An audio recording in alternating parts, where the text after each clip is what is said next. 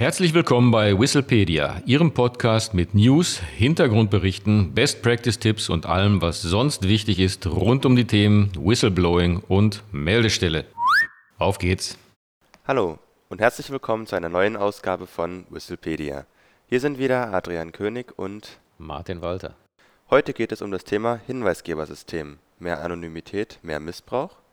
Sollen Hinweise in einem Hinweisgebersystem auch anonym abgegeben werden können? Wohl kaum eine andere Frage wird im Zusammenhang mit Hinweisgebersystemen intensiver diskutiert.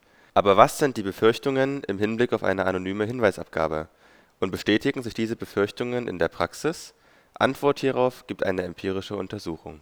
Ja, zur anonymen Hinweisabgabe. Nennt eine hinweisgebende Person bei der Hinweisabgabe nicht ihren Namen, so spricht man von anonymer Hinweisabgabe.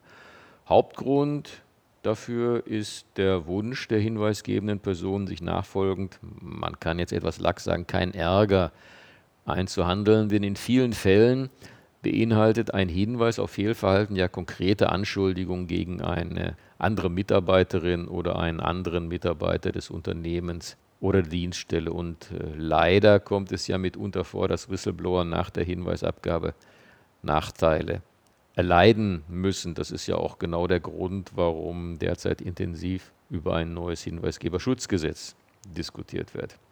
Andererseits wird anonymen Hinweisgebern mitunter unterstellt, dass häufig Falschmeldungen abgegeben werden.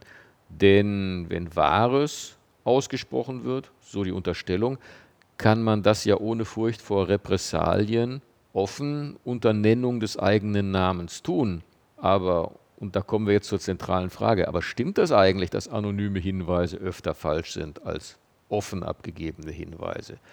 Und hierzu habe ich als Lehrbeauftragter der Technischen Universität Dresden eine empirische Untersuchung durchgeführt, genau zum Thema Missbrauch von Hinweisgebersystemen.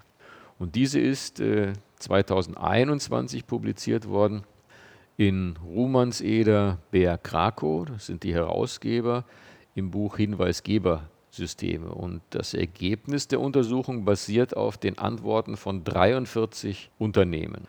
Und äh, bevor ich auf die Ergebnisse dieser empirischen Untersuchung im Detail eingehe, noch einmal der Begriff Missbrauch von Hinweisgebersystemen. Und äh, folgende Definition. Der Missbrauch eines Hinweisgebersystems ist die bewusst falsche Meldung eines unterstellten Fehlverhaltens einer im Unternehmen oder der Dienststelle beschäftigten Person. Und nicht als Missbrauch zu werten sind hingegen die Abgabe eines unwissentlich falschen Hinweises und die Abgabe einer Meldung im falschen Meldekanal, also zum Beispiel die Abgabe einer Kundenbeschwerde im Hinweisgebersystem. Jetzt aber zum Ergebnis der empirischen Untersuchung. Sowohl bei anonymer als auch bei nicht anonymer Hinweisabgabe liegt der Prozentsatz ganz eindeutig nicht missbräuchlich abgegebener Hinweise identisch bei 84 Prozent. Das ist natürlich jetzt Zufall, dass es genau identisch ist, aber andererseits der Prozentsatz eindeutig nicht missbräuchlich abgegebener Hinweise ist identisch.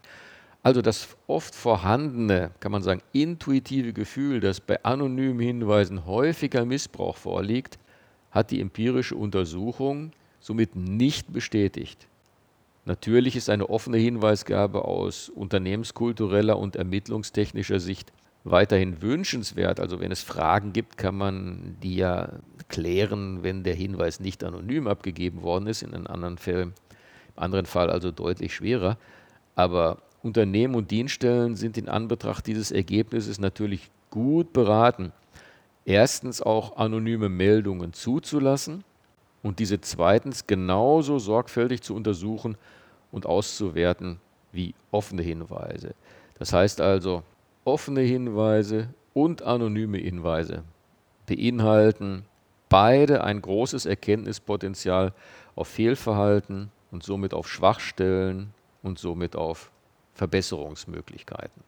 Soweit für heute. Vielen Dank, Martin. Wenn Sie noch Fragen oder Anregungen haben, dann schreiben Sie uns doch gerne eine E-Mail an podcast.hinweisgebersystem24.de. Und wenn Sie sich weiter zum Thema Whistleblowing informieren wollen, dann besuchen Sie uns doch gerne auf unserer Website www.hinweisgebersystem24.de. Vielen Dank und auf Wiederhören. Auf Wiederhören.